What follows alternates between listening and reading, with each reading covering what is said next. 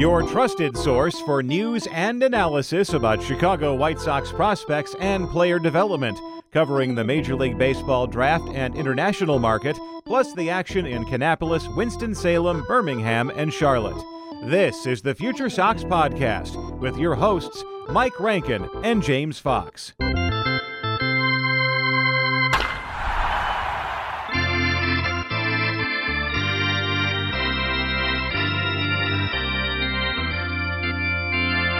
And welcome to another episode of the Future Sox podcast. My name is Mike Rankin. I'm your host, James Fox, alongside us today's guest, Ian Eskridge.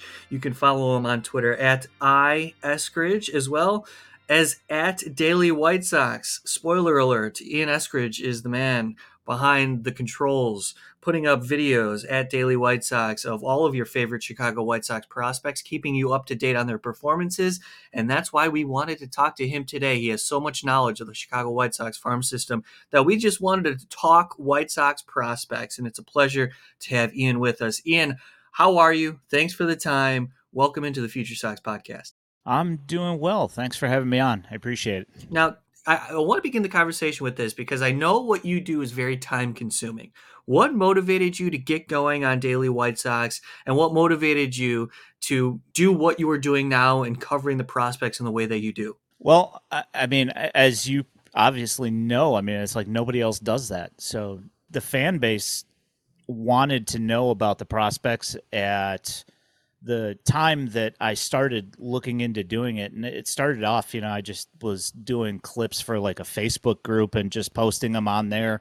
You know, when uh, Eloy and uh, Luis Robert started playing, and you know, we started getting the the guys that were coming over in trades, and uh, people wanted to see what was going on, and everybody was excited about that because we started rebuild. Uh, I don't know. You can put whatever n- number moniker on it you want, um, but you know, everybody was interested in seeing what the performances were down there, and uh, I just started posting them, and uh, that was that was pretty much the the reason for it. I mean, uh, as far as White Sox daily starting, uh, Patrick Flowers, who is now the uh, the lead NFL writer for Bleacher Nation, um, he reached out and asked me if I wanted to start a site. We started a site, and uh, then he got that job with Bleacher Nation, and so I pretty much just took it over, and uh, that's yeah, that's pretty much where we're at. So, how much time do you dedicate to the site per week? Would you say? Oh, I mean, I mean it's, it's a full time job for you, right? I mean, it's not forty hours. I, I mean, it's like uh, you know, probably it's probably a part time, a, a serious part time job. You know, it's probably about twenty plus hours, I would say. Which oh, sounds okay. insane now that I'm saying it. yeah, I, I, just feel like it's got to be so rewarding because the feedback I'm sure is positive from especially those who are close to the players, such as families or even scouts or people connected to the players who are rooting for their success. Do you get any of those types of feedback? I do. Um, it's yeah, that's that that is uh, part of the the thing that is a lot of fun, and you know that that's. I mean, I don't make money really from from doing this whole thing. So when people uh, get on me on Twitter about uh, particular things, I'm just like, hey man, what do you want from me? You know. But um, yeah, I the feedback from family members and uh, and from the players themselves, and I do get uh, the occasional uh, DM from scouts and uh, some of the uh, staff. And so that, I mean that's got to feel pretty good. So now you're kind of in it. So you're you're following these guys on a daily basis. And you touched on it before. You were starting this project up while the White Sox were at the tail end of their rebuild with a lot of the players, the, the high end top 30 prospects getting set to graduate. Now there's a bit of a reset again. And I think for a lot of fans, the attention is going to go back to the minor leagues. I remember just all the buzz that we were getting for Luis Robert, Andrew Vaughn, and the like. Now it's somewhat similar with Colson Montgomery, Noah Schultz, and others. So, in your opinion, how would you evaluate where the system is today? I mean, I've kind of been uh, a little bit ahead of the curve on, say, like Baseball American MLB uh, pipeline. Uh, just thinking that there's at least a little bit more talent than they give them credit for. But I will say, uh, them being ranked in the middle now is uh, definitely a, a, nice change. That the some of these guys are starting to get some respect, and I know that injuries to guys like uh, Schultz and Montgomery and Ramos, you know, that kind of even probably knocked these guys down a hair uh, as to where they sh- where they should be. But uh, I, I, don't know. We'll see uh, how the rest of the season goes. I know that uh, with Project Birmingham, Colson Montgomery had a little bit more of a difficult time when he moved to Double A last year, and um, you know he's been walking a ton in Birmingham so far. Uh, we'll see whether he picks that up here over the next couple of weeks. Yeah, so that's what I was going to ask you. I mean, so the system is obviously much better, and it's mostly because of July. They had a draft that a lot of people that study these sorts of things like thought they did well, and then obviously like they were one of the winners, I guess, of the sellers like during the trade deadline. So I, I guess like I've gotten a little bit of pushback, even though I've cited Kiley McDaniel and others like him, like saying that it's like a middle of the pack farm system now, and obviously it's that way because of the trades they made, but there's lots of negativity, right? And people don't think it's going to work. But I mean, like, did you have a good grasp on that? Like, as the trades were being made, like, did you kind of think, like, oh, yeah, they're going to be middle of the pack? Cause, like, it snuck up on me a little bit. But then I think, like, once you realize, like, you just added 10 prospects to the top 30, like, it actually does make sense. They probably are in that 12 to 15 range or whatever it is. Yeah. I, I mean, I kind of had an idea when they added uh, and Ky Bush that things were going to start moving a little bit, and I I was hopeful that Hahn was going to be able, or Kenny Williams, whoever you want to say, uh, made some nice trades there at the deadline, and I was like, there's just entirely too much. There, there's too much of an influx of talent for them to remain back in the lower twenties still. at least I was hoping. Um, so I mean, depending on what publication you look at, you know, they're like uh, low, you know, the low teens even at 12. So, so one of the first things I mentioned was the draft. We talked to you a little bit in the lead up and during, obviously, just, you know, any overall like thoughts on the draft class. Obviously, we don't know what the players are going to be, but I mean, just what they decided to do strategically and, you know, Mike Shirley's fourth draft, just some of your thoughts on it. Yeah, I know one of the guys that you wanted to talk about was Jacob Gonzalez. I to be honest, I don't know exactly how I feel about that pick um, at that position. Now, I you know, depending on where where you're picking, obviously the strategy is going to have to change a little bit. And he was one of the guys that was a potential top five guy at the beginning of the year, and his season went, you know, it went decent, you know, and went pretty good regardless of his uh, stock dropped a little bit. But I don't, you know, it just the, the the overall overall profile. The guy plays a good shortstop and has been the shortstop for Team USA for a few years, so I know he can play the position. Um, I just don't know if with that particular pick, if I the the speed does bother me, and I know that's one of the uh, big knocks on him is that his his uh, foot speed's a little bit uh, on the low end. So that that pick was probably the one where I was kind of a little bit uh, underwhelmed, I guess. Not that I don't think that he'll he'll be a good player. It's just uh, you know with the 15th overall pick in the draft, I that pick in particular, I was kind of like, huh. I'm I'm really hoping that that one pans out because if it doesn't, it's going to be another uh, weird first round pick yeah, I mean, guy. so yeah, like same thing, right? So once they made the first pick, I mean, we were kind of like, I didn't know how much it cost, and then you know you have to kind of see like what the rest of the class looks like. So then you find out he was as under as under slot as he was, was a little bit surprising. So then like I like the strategy of hitting college pitching like early and often on day two. Like I'd much rather take college starters in like the second, third, fifth, and gamble on high school pitchers like at that range, just because of like you know what we've seen and like even like guys like Jonathan Cannon, like not a whole ton of upside, but they're big league starters, right? Like I'd much rather have that than you know what we've seen with Matthew Thompson and and the like. So I really like what they did there.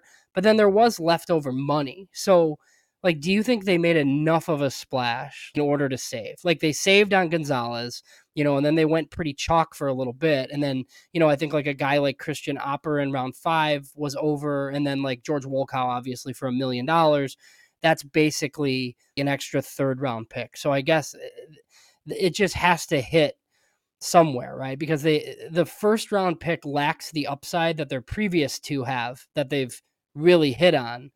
You know what I mean? So like I guess like did they do enough later to like justify like the underslot selection in round 1 of Gonzalez like we've talked about? Yeah, I kind of think, you know, and and I am kind of in the minority. I I really like the Grant Taylor pick in the second slot there and I like Keener a lot as well. And then Calvin Harris, I also like. So, um, I w- the the reason why I like the Calvin Calvin Harris pick is he's a catcher from a winning program that handled the staff and did a really good job at it. And uh, the the catching depth with this team was obviously, you know, lacking. So the fact that the influx of the uh, additional catcher and from a winning program, I'm all for that one. I think the financial uh, strategy was was sound. You know, the overall pick with the first pick, we'll see if that one if that one pans out. If if that was just the the strategy there was to uh, spread the money out a little bit and end up allowing them to get a Wolkow in the seventh, you know, then we'll see how either of them works out.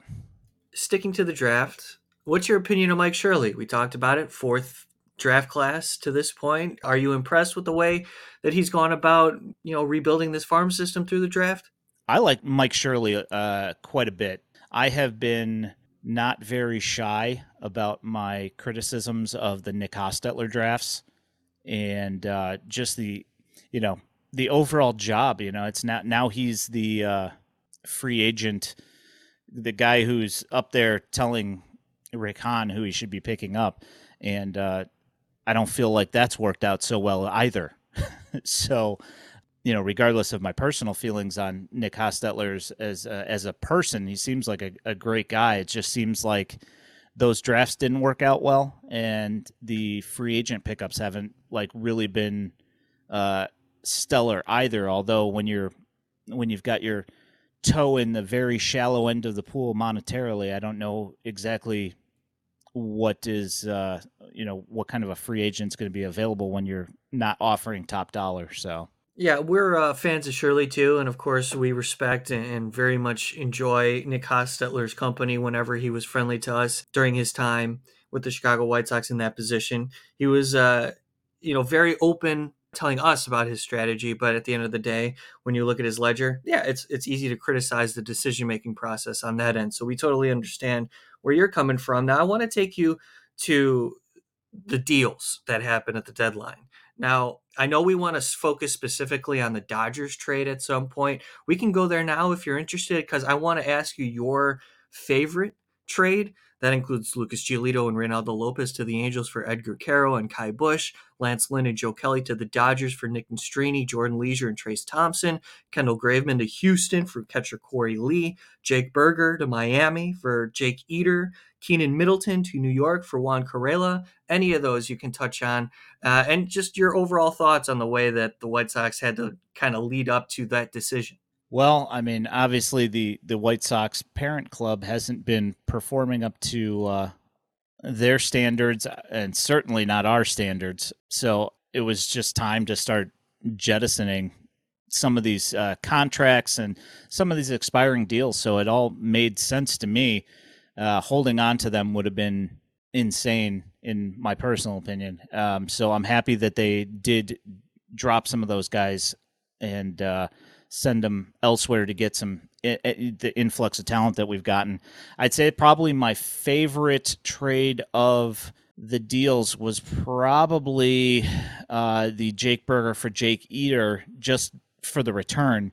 Uh, obviously, I don't want I didn't want to see Jake Burger go, but I think that that was probably my favorite guy that we got back regarding the the Dodgers trade, I, I, did like that one as well. Um, although I'm still trying to understand why Trayce Thompson is back. At this point, wh- what is what is he providing to the White Sox? That part I don't understand. But the uh, the Leasure, I, I enjoy his. Uh, you know, he's got a lot of ride on his fastball, and uh, he's got a nasty breaking ball as well. So um, he's you know they they bumped him immediately to AAA, and uh, I don't know. We'll see uh, how that's how that's going to work out. He's pitching in Charlotte, which obviously the park factor in that place is kind of nuts. Nastrini has looked uh, okay. You know that's been kind of a, a thing with all these guys that we've gotten over, and I've gotten some questions on Twitter about, you know, are all the guys that we got are they all terrible because they've uh, put up middling numbers for the you know the first week and a half that they've been here, but uh, I do like pretty much every single one of those pickups for this White Sox team anyway.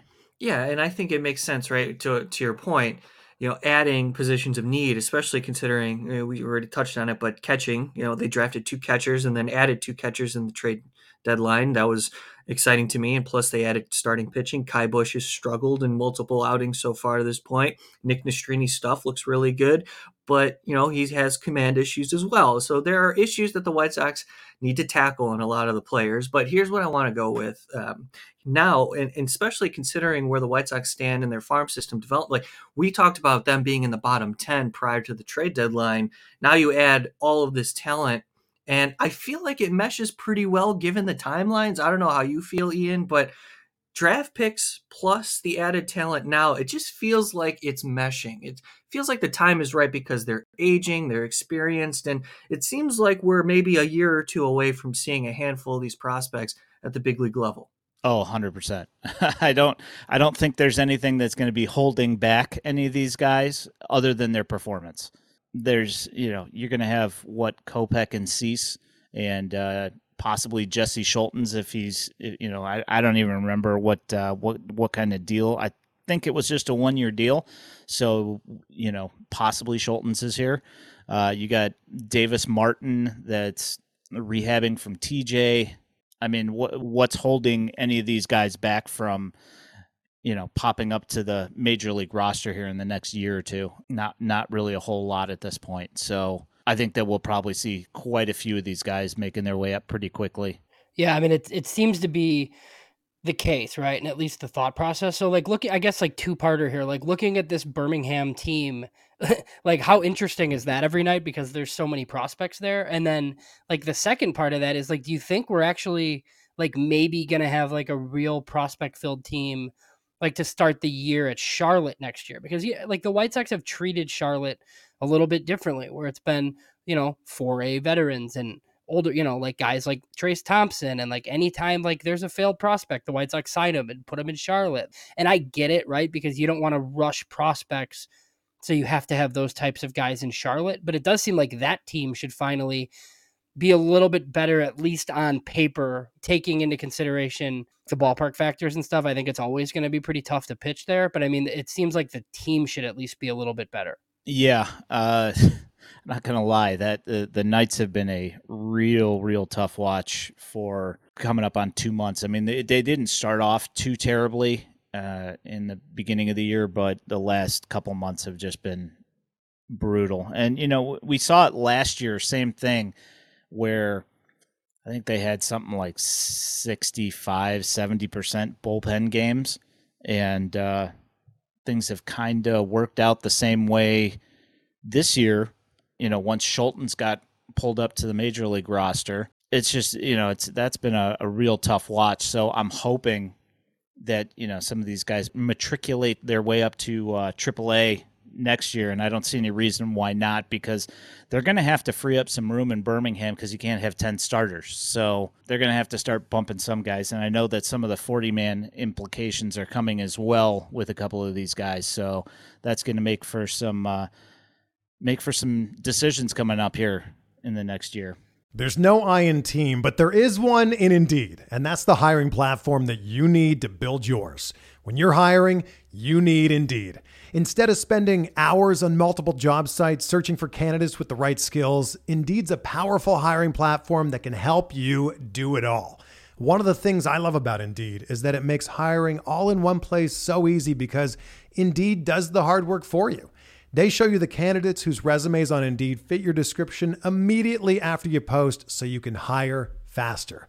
Join more than 3 million businesses worldwide that use Indeed to hire great talent fast. Start hiring now with a $75 sponsored job credit to upgrade your job post at Indeed.com slash BlueWire Sports. Offer good for a limited time. Claim your $75 credit now at Indeed.com slash BlueWire Sports. That's Indeed.com slash BlueWire Sports and support the show by saying that you heard it on this podcast.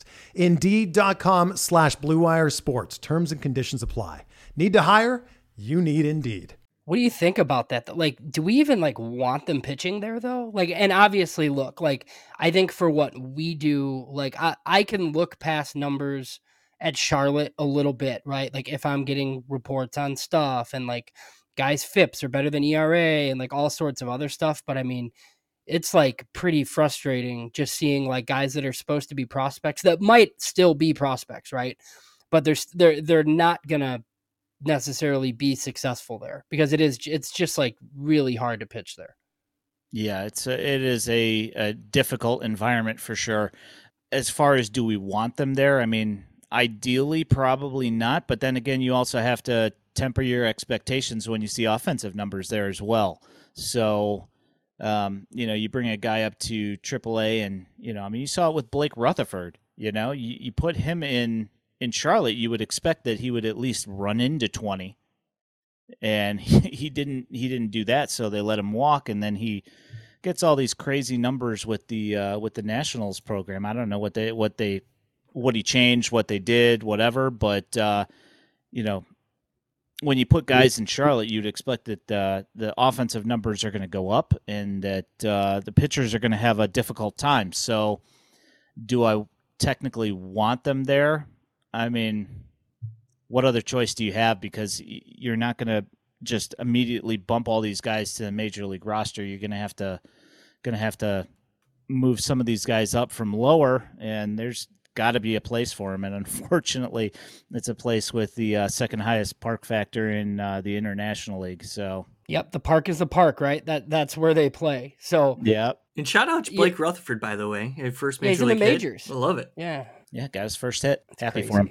And because I mean, even like Alex Call's playing for the Nationals, you know, like that's yeah. a that's a former White Sox third. I mean, he's not particularly good, but I mean, he's he's in the big leagues, which is interesting. So, Ian, you know, I know you guys have you you're probably gotten a little bit of a bump here because they've added prospects, right? So there's like actually guys for you to tweet about every day over at White Sox Daily. But I do think one of the things that's lost on and not necessarily, right? But I think we take for granted a little bit like the top two prospects in the system because they had those two guys and they were ranked 27th or whatever and now they're up to where we were like you've talked about and a lot of that is because of the influx of new talent but a lot of it's because they have a legitimate top 20 prospect in all of baseball and another one that's what probably top 75 everywhere right now and then adding Quero helps but I mean I guess just like how much better does it make you feel that Colson Montgomery and Noah Schultz are even like in this organization doing what they're doing right now yeah it, th- those are the kind of and, and, I'll be uh, you know you called the the Colson Montgomery one when we were looking through the uh the draft stuff a couple of years ago, and that was that was the one that ended up coming. And uh, the Noah Schultz one was a little bit of a surprise to me. I know that there was like a a little bit of talk about him, but the the fact that they went out on the limb and, and got those guys and took those guys is certainly surprising, but also uh, very welcome that they went prep on those guys and, and both of them have hit. Can I ask you about Colson Montgomery because I, am fascinated by the project, and he spent so much time away from the game this year because of a back injury. When he returned to play in Advanced Day Winston Salem, it, it was no challenge, and now he's in Birmingham, and it just seems like he's under control at the plate. And I love the frame. Seems like he put on some size. And for somebody like you, watching games all the time, every day, what are some of the things that you notice in, in his day to day in his game. How is he at shortstop? What does he look like at the plate? What does his swing look like? Can you just give us a breakdown of the player? Yeah, so I think the one thing that is going to not necessarily hold him back, but is going to be one of the things that he needs to work on the the most is his is the glove and fielding. Most of the time the issue for him is the throw. I think he gets a little bit in his own head when it comes time to to make a throw, and I think the only thing that's going to fix that is just more experience. You know, the the glove and the range to me look good. I know that a lot of people have said that you know because he's because he's a big kid that he's not going to stick at shortstop. I don't see the things that they do when they say that uh, because I see that he's got very good lateral quickness and uh, the glove itself is not bad. Uh, the transfer uh, between glove hand and his throwing hand sometimes is a is, is an issue, and uh, the the actual throws over to first base. I think that you know there's some hesitation in his throws sometimes, and that's what ends up causing most of his errors. Uh, most of the errors do not come with the glove, so that's that, I think that's a very positive thing. Uh, as far as this, the bat, he's got a very pleasing bat plane. When the bat comes through the zone, it's got very bad intentions and lots of line drives, lots of uh, high line drives, which end up going out when he hits them 100 plus, you know. And, uh, you know, obviously the plate discipline. I mean, for for how old he is, his plate discipline is ridiculously good. So uh, I, I, like I like the player a lot, and uh, I'm looking forward to watching him keep on going. And just to follow up too quickly, related to a teammate of his and Bryan Ramos, this is another player who gets rave reviews around the league and evaluators alike. A lot of pop in his frame. In terms of his athleticism, how would you describe him in the field and as well as at the plate? I don't see any reason why he would move off of third base at this point. You know, same thing. His his range is good. The speed is good over there for a third baseman. Reactionary time's great.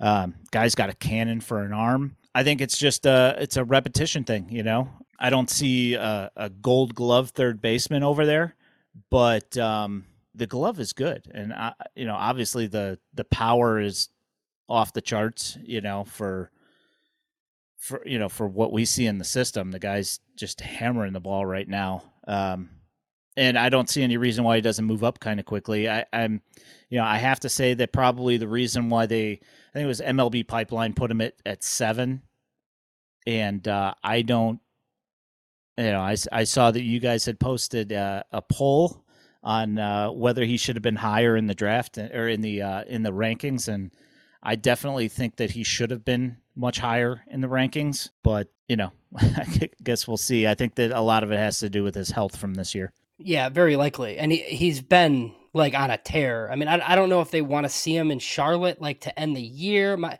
I mean, I'm hopeful that he's going to be in the Arizona Fall League with Colson Montgomery, right? And that'll either put him on the map completely or, you know, it, it could do the opposite if he's not very good there because it's a prospect league. But I mean, he's on the 40 man. So, you know, the White Sox have promoted from double A before. I, I don't necessarily think that he's ready for that. But it is interesting to see, you know, I guess what, like his his last six weeks and how people haven't totally caught up. I don't know how he's gonna rank for us. But I mean, yeah, like the publications have come out and they have Jacob Gonzalez ahead of him. And I mean, I understand it. Like if you think Jacob Gonzalez can play short, but I think Bryan Ramos is is a little bit unheralded to this point. So I'm just like curious to see what the White Sox plans are for him because like look, on, on the 40 man, like using up options right now, like we, we could see him fairly soon, like if he continues to do what he's doing.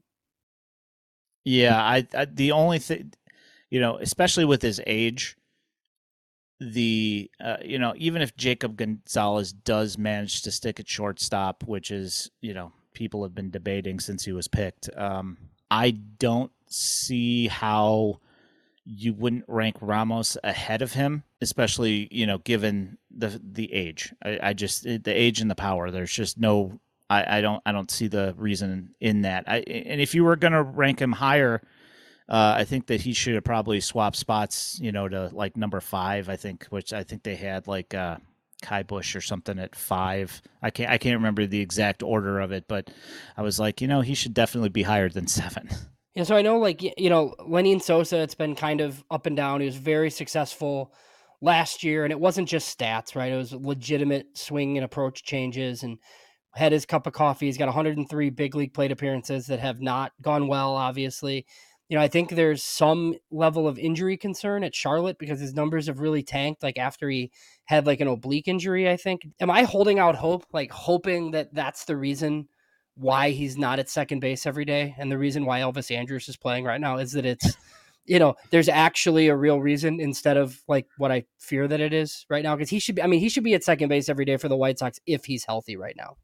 I don't disagree. Um, yeah, uh, th- that whole thing's just, uh, and I-, I tweeted about this the other day. You know, if you are a player with the Knights right now, I mean, just think about how bleak of a situation you're heading into every day. I mean, they they've been outscored 50 to 11 in this five game series against the Gwinnett Stripers this week. And I mean, you just go into that place, it's just got to feel like a morgue. So, culture that we're talking about here, you know, and one of the things that I've talked about on our stream quite a bit is that you look at the the Rays systems, the brave systems, the, the systems that you aspire to have. All their teams are all winning. You know, when when you see the White Sox you know, you see the, the the Knights. I mean, it's just like a, it's just a, it's it's been a pretty, pretty awful team for a few years now. It's just a not a environment that you would expect guys to really really flourish in. You know, and especially with the amount of roster turnover, it's pretty hard. So, like the that whole thing, I I don't know if. uh Sosa's oblique is is hundred percent or whatever, and he's still plugging along. You know, he's still getting a hit. You know, a hit every night for the most part. Yeah, it's just a it's just a tough situation to evaluate down there because it's kind of like dead men walking. So I don't I don't know exactly exactly how to how to evaluate the stats down there right now. Well, sticking to that quickly because uh, Elijah Evans and I do a roundup episode of the Future Sox podcast every week and releases on the weekends. You can subscribe, listen to two episodes every week. Shout out to us. Uh, as of a couple of days ago, the Charlotte Knights were six and twenty nine in the second half, and even earlier in the week, we hear Pedro Grifol say, the manager of the Chicago White Sox, that Elvis Andrus, Zach Remillard will keep splitting time at second base. That Sox have talked about how minor leaguers might fit, but today isn't the time. They're focused on the guys who are here. And then a follow up was here's the quote Elvis is playing good baseball right now. We're never going to compromise a major league win for development. And I I don't know if that's his actual opinion or he's just trying to save face to back his major league roster, but that is not the answer right now, especially considering where the White Sox stand at the major league level, where the White Sox stand at the AAA level, and considering what we anticipate to be a bit of a blip in 2024 with an opportunity to actually develop talent in the minor league system. Now, it's another question if a player isn't ready, right? If a player is not ready to take on the major league challenge, totally understand. And I don't know the answer to that question. However, this right now is the best opportunity for an organization to see what you got and to allow these players to develop. Look, because my point is, Ian, I don't think the White Sox prospects are going to find failure in their development if they experience failure at the major league level at this point because there's time, right? And they're not trying to win. So that just kind of got me fired up to see Pedro Grifol talking about not compromising major league win for development at this point. yeah. I don't know what he's I, I don't I don't know what they're doing. You know, and Elvis is playing decent right now. He's not playing badly. He's playing a you know his his bat's been pretty good. I mean, his defense is you know because he's slowed down quite a bit. His his gloves not as good as it used to be, but um, yeah, I don't know why he's there. I don't know why Grandal's there. The only thing I can figure on Grandal is because Seby's injured and uh, Korey Lee's just coming back from uh, an oblique, as I think it was an oblique as well. So maybe they're holding off until uh, they get Korey Lee some more at bats down in Charlotte first. I, I, there's there have been uh, quite a few just weird decisions over at 35th and Shields that I don't I don't necessarily have an answer for. Well, so I'm right there with you. when it comes to that conversation, then what's your anticipation for 2024, given the 40 man roster, who's coming off the books, what they have in Triple and Double A, and of course they're going to have to spend in, in free agency, considering they need to fill out a rotation somehow. So what what are you thinking about the 2024 White Sox and beyond? Yeah, as far as next year, um, I know what I would like them to do. Uh, I would like to see Lenyn Sosa up there, uh, getting getting starts every day. Uh, we've seen with Lenyn Sosa throughout his entire minor league career that it takes him a while to get going with day to day at bats. And bringing him up here, giving him two starts a week, that's not going to cut it and it's not going to get him going. So I'm hoping that he ends up being there for the entire season and gets at bats and puts in, you know, 145 games in a year. You know, um, my one fear is that you know they try and run it back again and uh, bring Elvis Andrus back again and you know do this nonsense again and live in the middle of the pack. It's not what anybody wants to see, and it's not what you should try to be doing when you know, I don't I don't even remember. I think we're like 21 games under 500 at this point. Um yeah, it's just what's what's the point, you know? So I'm hoping that they they get some prospects up next year and uh, actually give them time to develop and I, you know, I think it was Scott Merkin yesterday who tweeted out that uh, Oscar Colas is looking more and more comfortable day by day, week by week and I was like, "Well, duh." You know, if you have him starting every day, of course he's going to get more comfortable and he's going to get better as he gets more comfortable. At some point, you have to let the, you know, the, the talent work itself out. And they haven't been doing that because there's been this fear of, you know, falling out of contention. Well, newsflash, you know, you've been out of contention since May. There's literally no reason for us to be kicking the can down the road at this point. Yeah, I mean, like this is a baseball team with the fourth worst record in baseball. Like they're bad. Like there's no hope for. And look, I know what they'll try to do. Right, this will be 2009 to 2016. Most likely, they'll add two free agent starters and add on the edges, and you know, hope that you can compete in the first half, like in a division that's not very good, and you know, you always have selling again at the deadline, like in your back pocket. Or I think what some of us would like to see is you finish the job this winter, you know, if you hire a new general manager or whatever. Like I don't even know about that, right? But but like you have pieces. Like you have Dylan Cease, Aaron Bummer, Tim Anderson that there was no resolution on, even like an Eloy Jimenez. Like I I think there's a scenario where you can win by 2025. But I don't necessarily know that that's possible if they do I think what we're anticipating they try to do next year, which is like patch this thing together and try to sell it as like a team that can win you know next year i just yeah this this could go a couple of different ways so it's like you know one of the things that i think we'll all be focusing on as this season concludes basically so something i wanted to ask you and I, don't think me and mike have even talked about this yet like i wanted to ask you about the other dodgers trade because i know that you remember like i was very critical of them trading international signing bonus money a couple yeah. years ago when they did it, right? And when they did it, they they traded it so that Texas would would buy out Wellington Castillo and what was it? Was it Nate Jones too? I think like that's just like a absolutely horrendous use of resources. Now, in a vacuum, what they just did isn't that terrible because they I think they got two legit prospects back. The problem is you know uh, how did you not have that million dollars spent already right that that's the issue you know because I, I think i've been accused of changing my tone my tune a little bit and look i think aldrin batista is like a real prospect so like if yeah. you can get that for nothing that's fine it just always goes back to like this team's like ridiculous international strategy where they just don't operate like the other clubs do i guess how do you what is like your context or how you felt about that trade and basically like where we are with it. Yeah, why they had the million dollars left over that that I can't answer. Um, and, and I a question I asked myself when thinking about this was where would the White Sox be without their international program? You know, without their international signings at this point. You know, I with the the way the farm system has turned out, and uh, you know, without without them getting these international guys, I don't think you know you're the the team's probably looking a little bit less uh, filled in the in the minor leagues with uh, with good talent. When you look at the you know the prospect list, there's a bunch of guys from the international classes in there. So why are you not spending more on those international classes? I don't I don't understand how that continues to happen.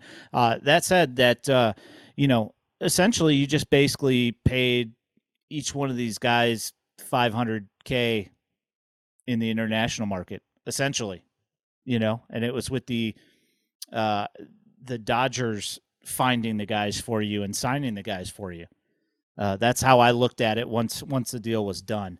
And uh, we've seen uh, Aldrin Batista made his first start for the Cannonballers, and uh, he looked pretty pretty decent. You know, um, you know, pretty raw, and it's going to take some time to develop. But I think that uh, you know he does look like a legit prospect. I'm interested in seeing, you know, how he continues to develop, and we should get like another three. What is it like? Uh, another four starts from him, I think, or five starts from him before the end of the year. So uh, get a little better idea of what you know what he is as as it moves forward here in the next uh, month and a half.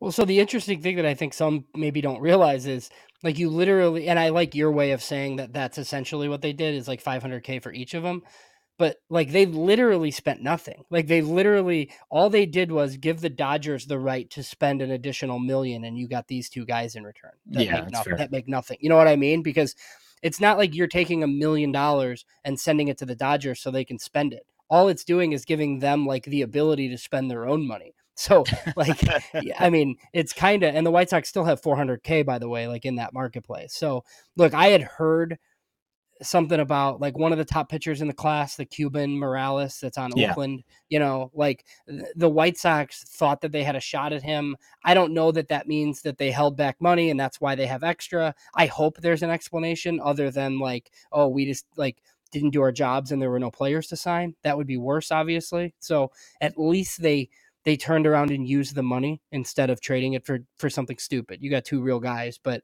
you know, it, it is just like a little bit puzzling that they're never one of the teams that has early signings because they just they just never do that. So, you know, we're uh not going to keep you too much longer. Uh, just with what you do every day and you're you're posting videos of all the prospects, right? Like the good guys, some non-prospects too and you know, I know family members reach out to you cuz they reach out to us. Just who are who are some of your personal favorites, I guess outside of the top few guys that we always talk about? Oh, let's think here.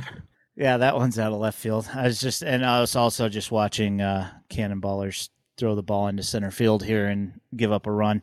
Guys that aren't in the top thirty, I, I assume. Oh, it could be anybody. It, it doesn't have to be. yeah, they, five, yeah, they, they can be guys that you think are going to be like fifteen to thirty. Like if you really like Brooks Baldwin or you know whoever, like guys that were we talk about sometimes, but I think they're not guys that we talk about all the time. Obviously. Yeah, I think that uh, one guy that I that I do like, and it, it, it goes back to the, the the talk that we had about the catching depth. I like Michael Turner mm-hmm. a lot. Um, calls a calls a nice game, plays good defense, got a great arm, and uh, I think he's like fourth in the Southern Atlantic League in doubles right now. Like the uh, the home run power hasn't shown up, but I like his game. So he's an interesting one because, like, I'm very curious to see like this class, right? Like your Calvin Harris might be too good for this, but I mean like your Eddie Parks and your mm-hmm. Riku Nishidas. Like I feel like under Shirley, the last two drafts, right? They've taken some college players on day three that have turned into legit like top 30 prospects like really quickly. Yeah. Like Terrell Tatum stands out and Jacob Burke, right? And look, Tim Elko obviously hasn't ranked anywhere, but he's producing. So who are those guys? I wonder, and you don't have to answer this. Like, who are those guys from this class? Because my bet would be that this time next year, like somebody like that is on next year's like top 30 list everywhere too, because they've done a pretty good job of this. I'm looking forward to getting uh, eyes on Edric Felix if he if he makes his way up this year. He's got a, an, a very interesting profile. Like he's uh, if you look at the guy, dude's jacked. You know, he's not tall, but he's just he's the dude's built, and uh, he's got a lot of power in the bat. I'm looking to see. You know, I, I want to check him out. Uh, you know, specifically from this draft. Um, one of the guys that we haven't seen so far yet. I'd say probably uh, another guy. You know, one of those. You know, we're talking about guys that you don't talk about too often. I think Shane Murphy's one of those guys. Uh, Mm-hmm. There are a couple of the the, the younger pitching, pro, you know, I, college guys that are in Kannapolis that are interesting. But I would like to see them make us, you know, like see them get promoted once and see how they how they fare when they get bumped. Ian, you've been so kind with your time, and I know you dedicate yourself to watching these prospects, so you're a valuable resource to all of us. So thank you. Yeah, thanks for having me on. I appreciate it. Uh, it's always fun to talk minor league baseball. I don't get to do it all that often, you know, so uh, it's good to, you know, sit here and talk about that stuff instead of uh, dealing with the train wreck at uh, 35th and Shields. And thanks for being a supporter of Future Sox as well. Whenever we do a live stream, I know you're popping in and hanging out and giving us feedback. So we thank you for that as well. And be sure to follow Ian on Twitter one more time at iScridge as well as at Daily White Sox. Ian, thanks again. Thank you. Appreciate it. For Ian Eskridge and James Fox, my name is Mike Rankin. This is the Future Sox Podcast. We release episodes every Tuesday. Be sure to subscribe. Go to futuresox.com for all your information. We'll talk to you all next week.